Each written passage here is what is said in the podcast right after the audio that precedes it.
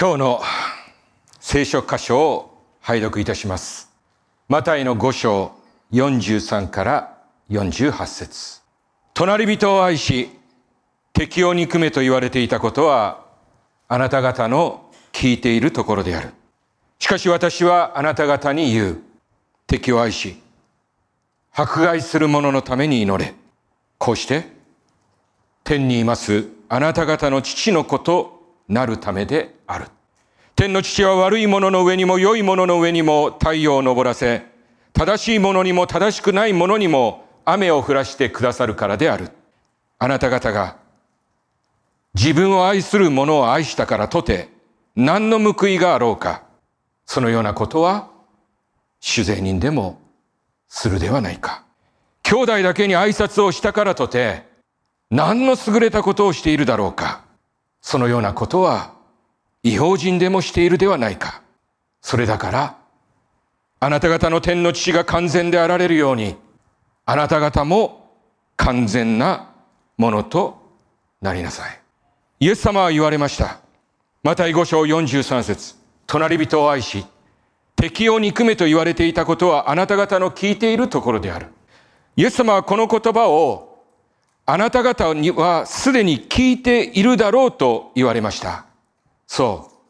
この言葉は旧約聖書レビキ19章18節に記されています。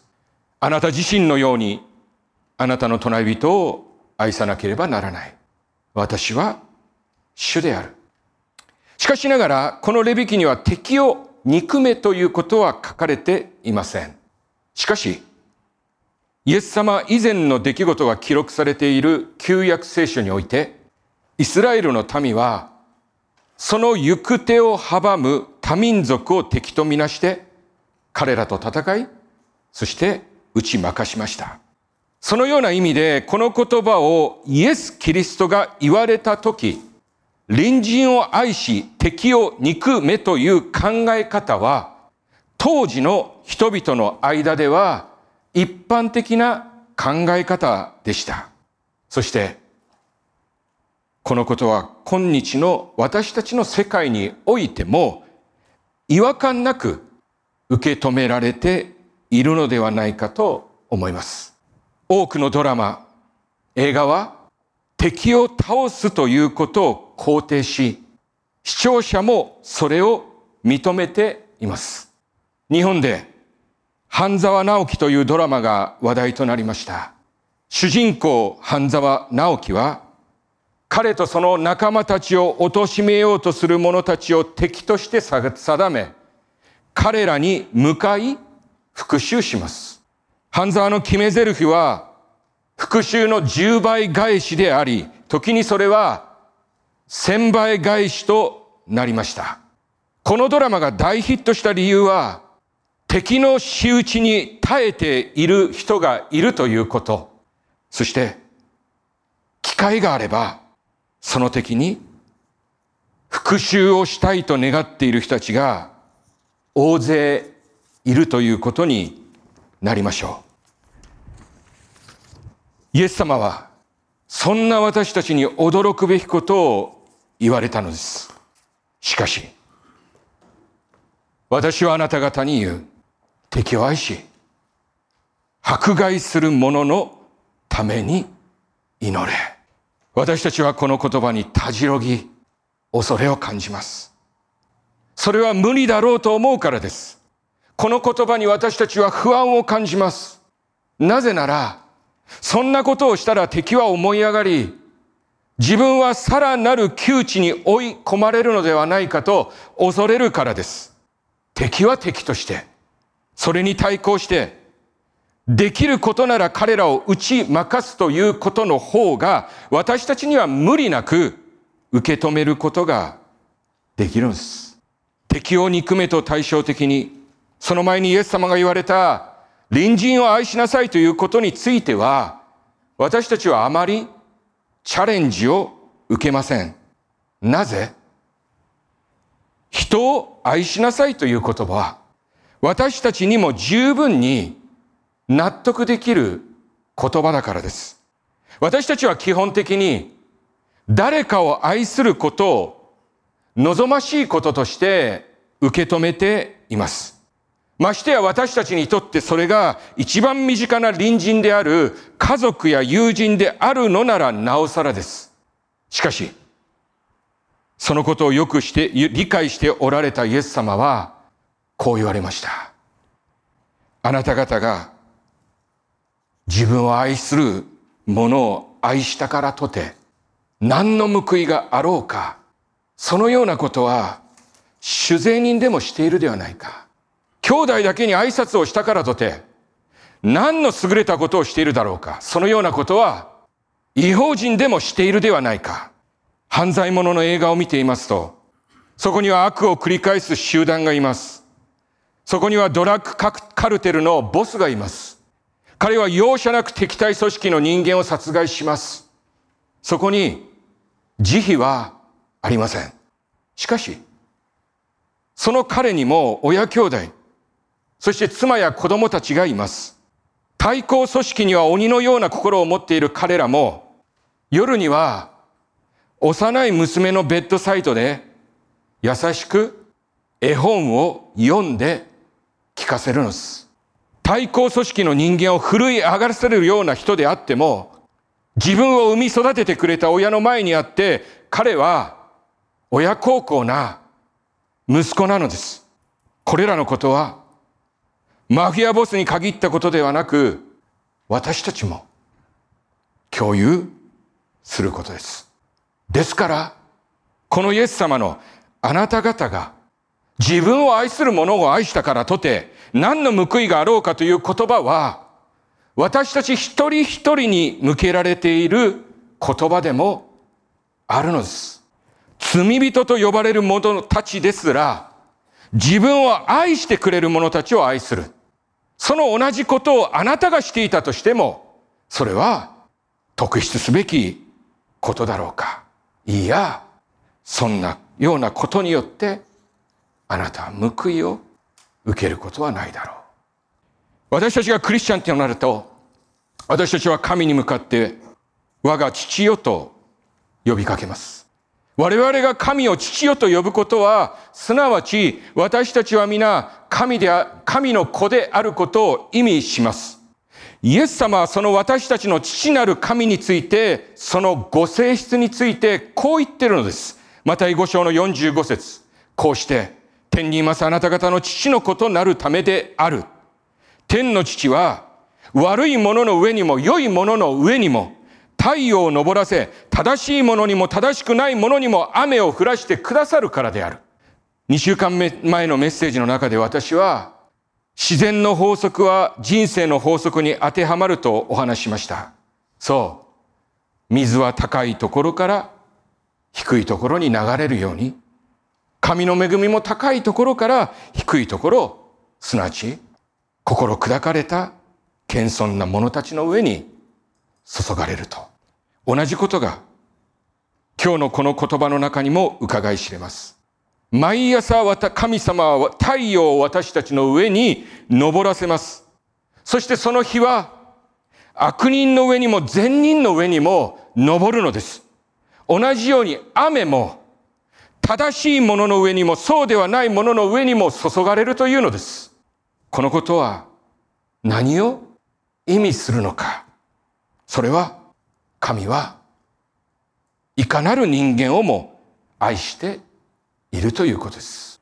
神を愛している者にも、神に敵対している者にして対しても、神は火を昇らせ、雨を降らせます。そこには区別はありません。イエス様は、このお方があなたの父なのだと言いました。そして、この父のご性質は本来、子である私たちが継ぐべきことなのだということを意味するのです。成功という言葉が巷にはあり、時に私たちは成功しなさいと言われます。卒業式で来賓の言葉としてこの言葉は卒業生に語られます。多くの人はビジネスの成功を夢見て起業します。プロ野球選手も建築家も成功を目指します。家庭において成功しなさいというようなことも言われます。これらはいけないことではありません。努力が報われて成功することは、喜ぶべき、喜ぶべきことであり、評価を受けるべきことでありましょう。しかし、今日ここで皆さんにお伝えしたいことがあります。このことについては私自身もハッとさせられたことです。このメッセージを準備しながら成功という言葉が何度聖書に出てくるのか調べてみました。いくつだと思いますか？日本語のコンコルダンスによりますと、その数はわずか6回でした。そしてその6つを見てみますと、そこには神様が人々に向かって成功者になりなさいと言っている言葉ではないということが分かりました。すなわち、父なる神は成功ということにほとんど注目もしなければ関心もないということです。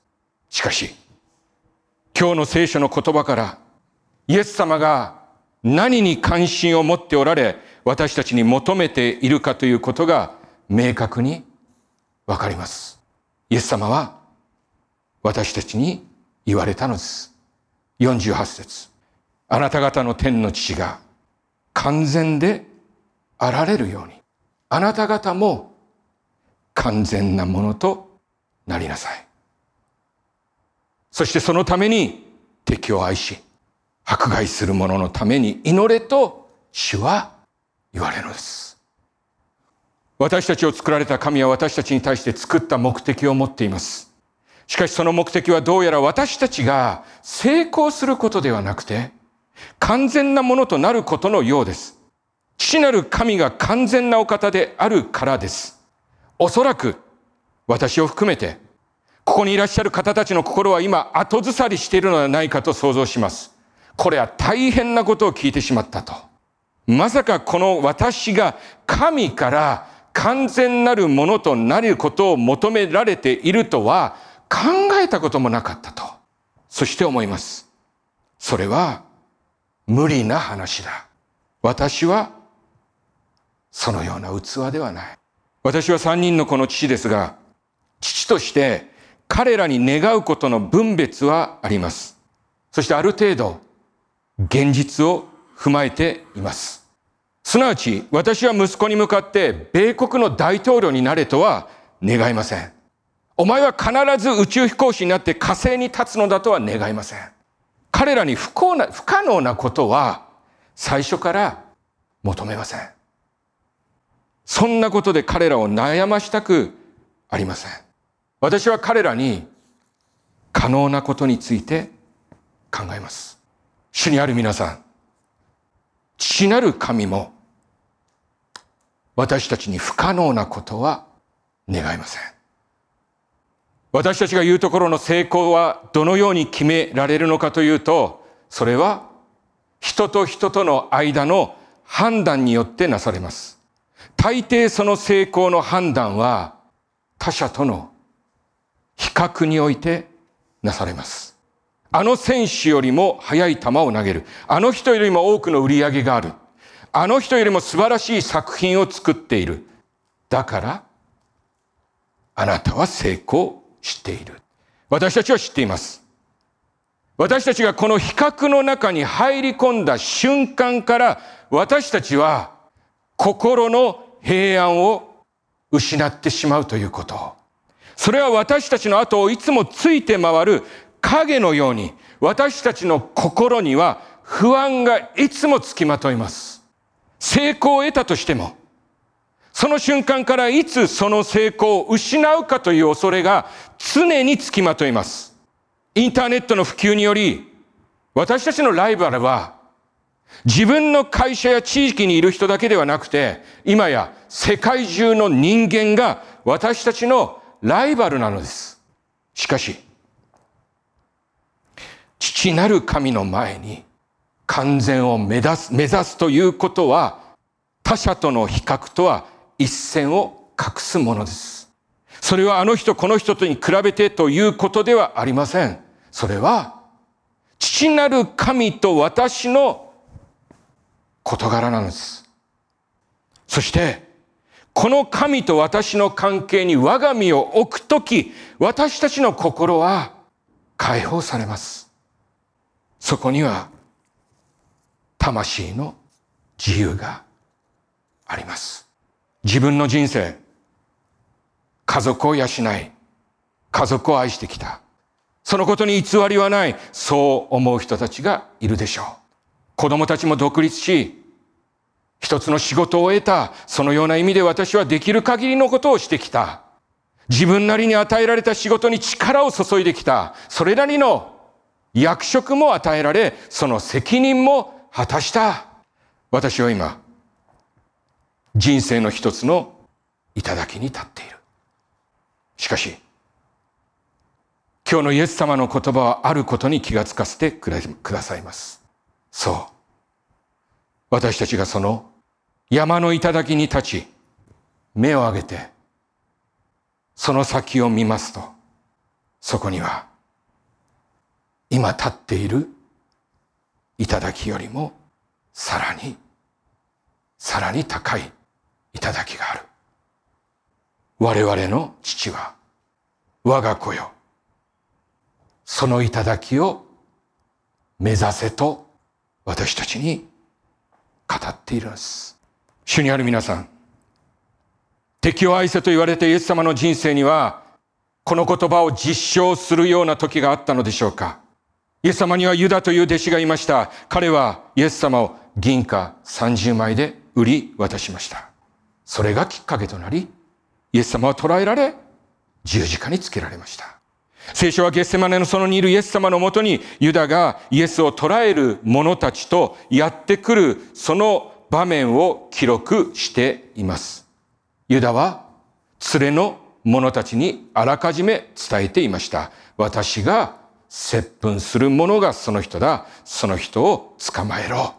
彼はその言葉通りにイエス様に近寄り、先生いかがですかと言ってイエス様に接吻しました。その時、ユダは明らかにイエス様の敵でした。しかしイエス様は彼に向かいこう言います。友よ。何のために来たのか。イエス様は迫害する者のために祈ったことがあったでしょうか不当な裁判を執行し、イエス様を鞭打ち、平手打ちをし、唾をかけ、罵倒する者たちを十字架の上で見ながら、イエス様は私たちの父なる神に祈り、求めました。父よ、彼らを許しください。彼らは何をしているのか自分ではわからないのです。私たちの目にイエス様を売り渡したユダは明らかにイエス様の敵として映ります。イエス様を鞭打ち、イエス様を不当な裁判にかけた者たちは明らかにイエス様を迫害した者たちです。イエス様がもしその時、ユダの裏切りを罵倒し、彼を右ストレートで打ち倒していたなら、イエス様は十字架を免れることができたかもしれません。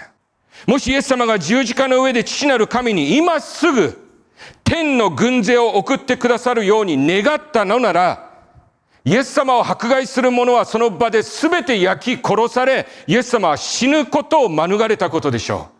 これらのことはあることを私たちに明らかにします。もし、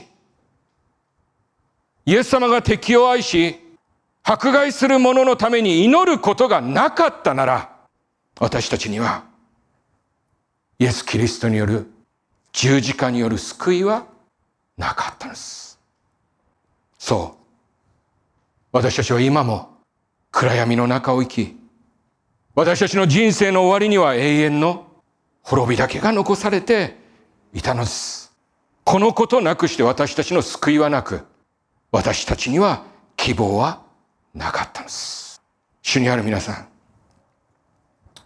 私たちは敵を愛し迫害する者のために祈ってくださったイエス様ゆえんに、今朝、ここに集っているということを忘れてはなりません。先ほど太陽と雨のことをお話しました。あの聖書の言葉が読まれた時、皆さんはどんな思いであの言葉を聞いていましたか？私は悪人の例としてカルテルのボスを取り上げました。確かに彼らがしていたことは悪しきことでしょう。しかし皆さんは明らかに私が知る限りマフィアではありません。多くの私たちは思います。私は善良な市民ですと。どうでしょうか？皆さんは自分を善人の側に置いてあの言葉を聞いていませんでしょうか？悪人と言われた時に、ああ、あの人のことねと誰かの顔を思い起こしていたという方いませんでしょうか？神様はあの人の上にも火を昇らせ雨を降らしているのだ。ああ主は憐れみ深い。主にある皆さんあの立法学者やパリサイ人が犯した過ちを私たちは繰り返してはなりません。ことイエス・キリストの十字架の話になりますと、私たちも悪人の側、すなわち罪人の側に置かれるのです。私たちが善人の側に身を置くときに何が起きているかご存知ですか？その時私たちは、どうぞ覚えてください。自分の上に太陽が注がれている喜びを感じることがなくなります。自分の上にも雨が注がれているのだという感謝を失うのです。なぜなら、それは善人の自分には当たり前のことだと私たちは受け止めるからです。主にある皆さん、この考えがどれだけ私たちに大きなダメージを与えているのかお気づきでしょうか？私たちがこの考えにとどまっているのならそこからいただくことができる神様の恵みを私たちはすべて見過ごすことになります。しかし、自分は神の前にある罪人であるとしてこの言葉を聞くなら私たちはこんな自分の上にも今日も太陽が注がれているのだということに対して感謝と喜びが生まれるのです。私たちこそが神に許その時、その神が私たちに求める敵を愛し、迫害する者のために祈れということが、私たちにとって見当違いな要求ではないということを知るのです。かつてパウロはこの世の成功を意識し、それを求めて生きていました。ピリピ3章5節から6節私は8日目に割礼を受けたもの。イスラエルの民族に属する者、ベニヤン民族の出身、ヘブル人の中のヘブル人、立法の上ではパリサイ人、熱心の点では教会の迫害者、立法の義については落ち度のないものである。彼が取り上げられているその略歴の一つ一つは、彼が成功者と呼ばれるために不可欠なものでした。実際に彼を見る人たちは彼を成功者と呼んだことでしょう。そう、自他共に認める成功者です。しかし彼は気がついたんです。自分には自分が生涯をかける価値があるさらに高い頂きがあるではないか。その頂きを知った彼は先の成功の要因なるものについてこう言っているピリピ3の7から8。しかし私にとって益であったこれらのものをキリストのゆえに損と思うようになった。私はさらに進んで私の主キリストイエスを知る知識の絶大な価値のゆえに一切のものを損と思っている。キリストのゆえに私は全てを失ったが、それらのものを憤怒のように思っている。彼はイエス様から何をいただいたのでしょう？パウロはイエス様の愛と許しをいただきました。そして、その許されている愛されていることを知ったパウロは彼、神、彼に対する神の願いを知らされました。敵を愛し、迫害する者のために祈れ。私が完全であるように、あなたも完全であれ。自分が目指すべきところは、ここなのだと、彼は知りました。ですから、これらの言葉のすぐ後に彼はこう書いています。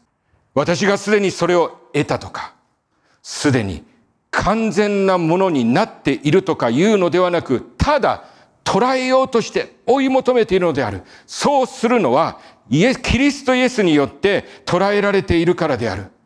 兄弟たちよ、私はすでに捉えたとは思っていない。ただこの一時を務めている。すなわち、後ろのものを忘れ、前のものに向かって体を伸ばしつつ、目標だけを目指して走り、キリストイエスにおいて、上、上に召してくださる神の賞与を得ようと努めているのである。だから私たちの中で全く人たちはそのように考えるべきである。しかしあなた方が違った考えを持っているなら神はそのことも示してくださるであろう。ただ私たちは達した得たところに従って進むべきである。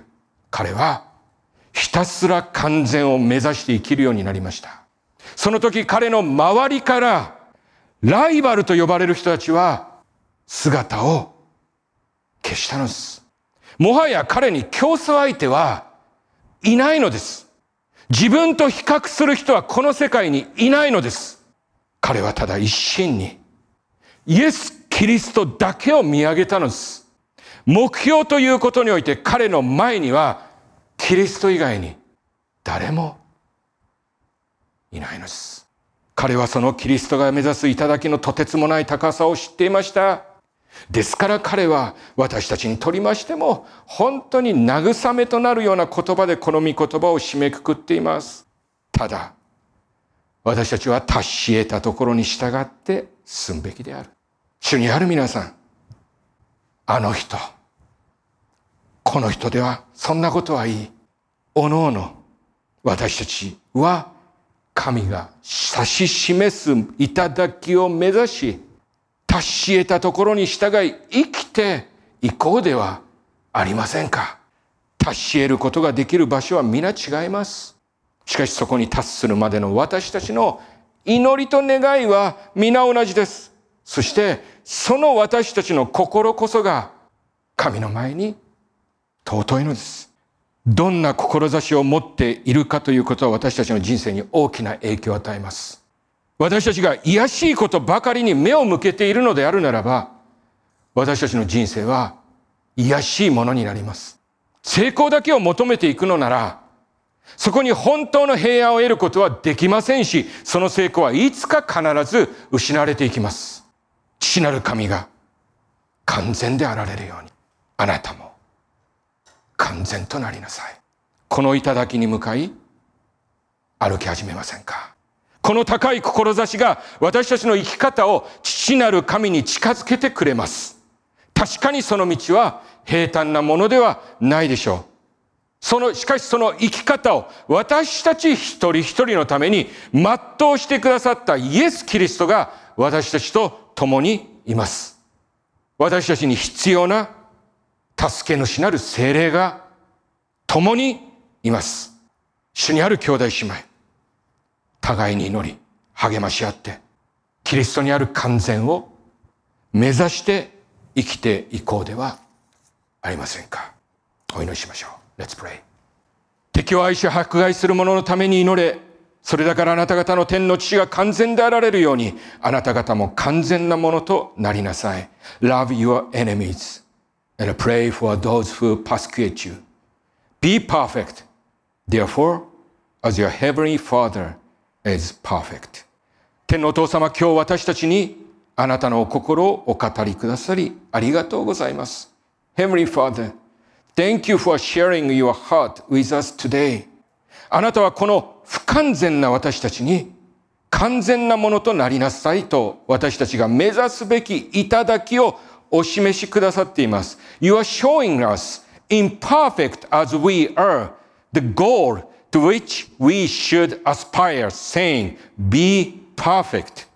このことがどんなに私たちにとって大きなチャレンジであるかということを私たちは知っています。We know how great a challenge this is for us. しかしあなたは不可能なことを私たちに求めません。But you do not ask us to do the impossible. 主イエスが私たちのために歩まれたこの道を私たちも歩むことができますように。May we walk this path that the Lord Jesus walked for us.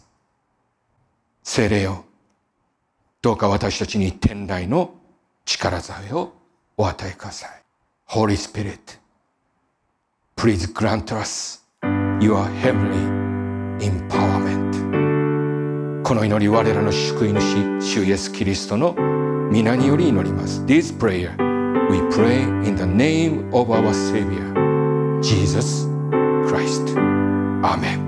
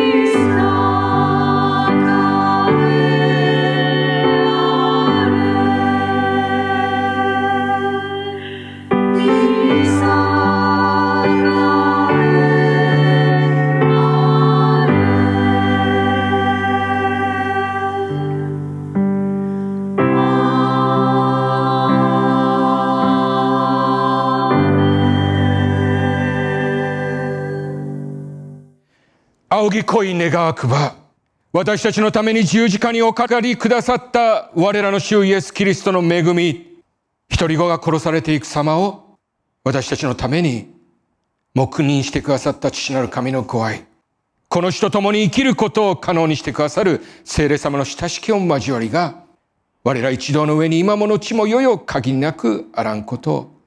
May the grace of our Lord Jesus Christ, who died on the cross for us.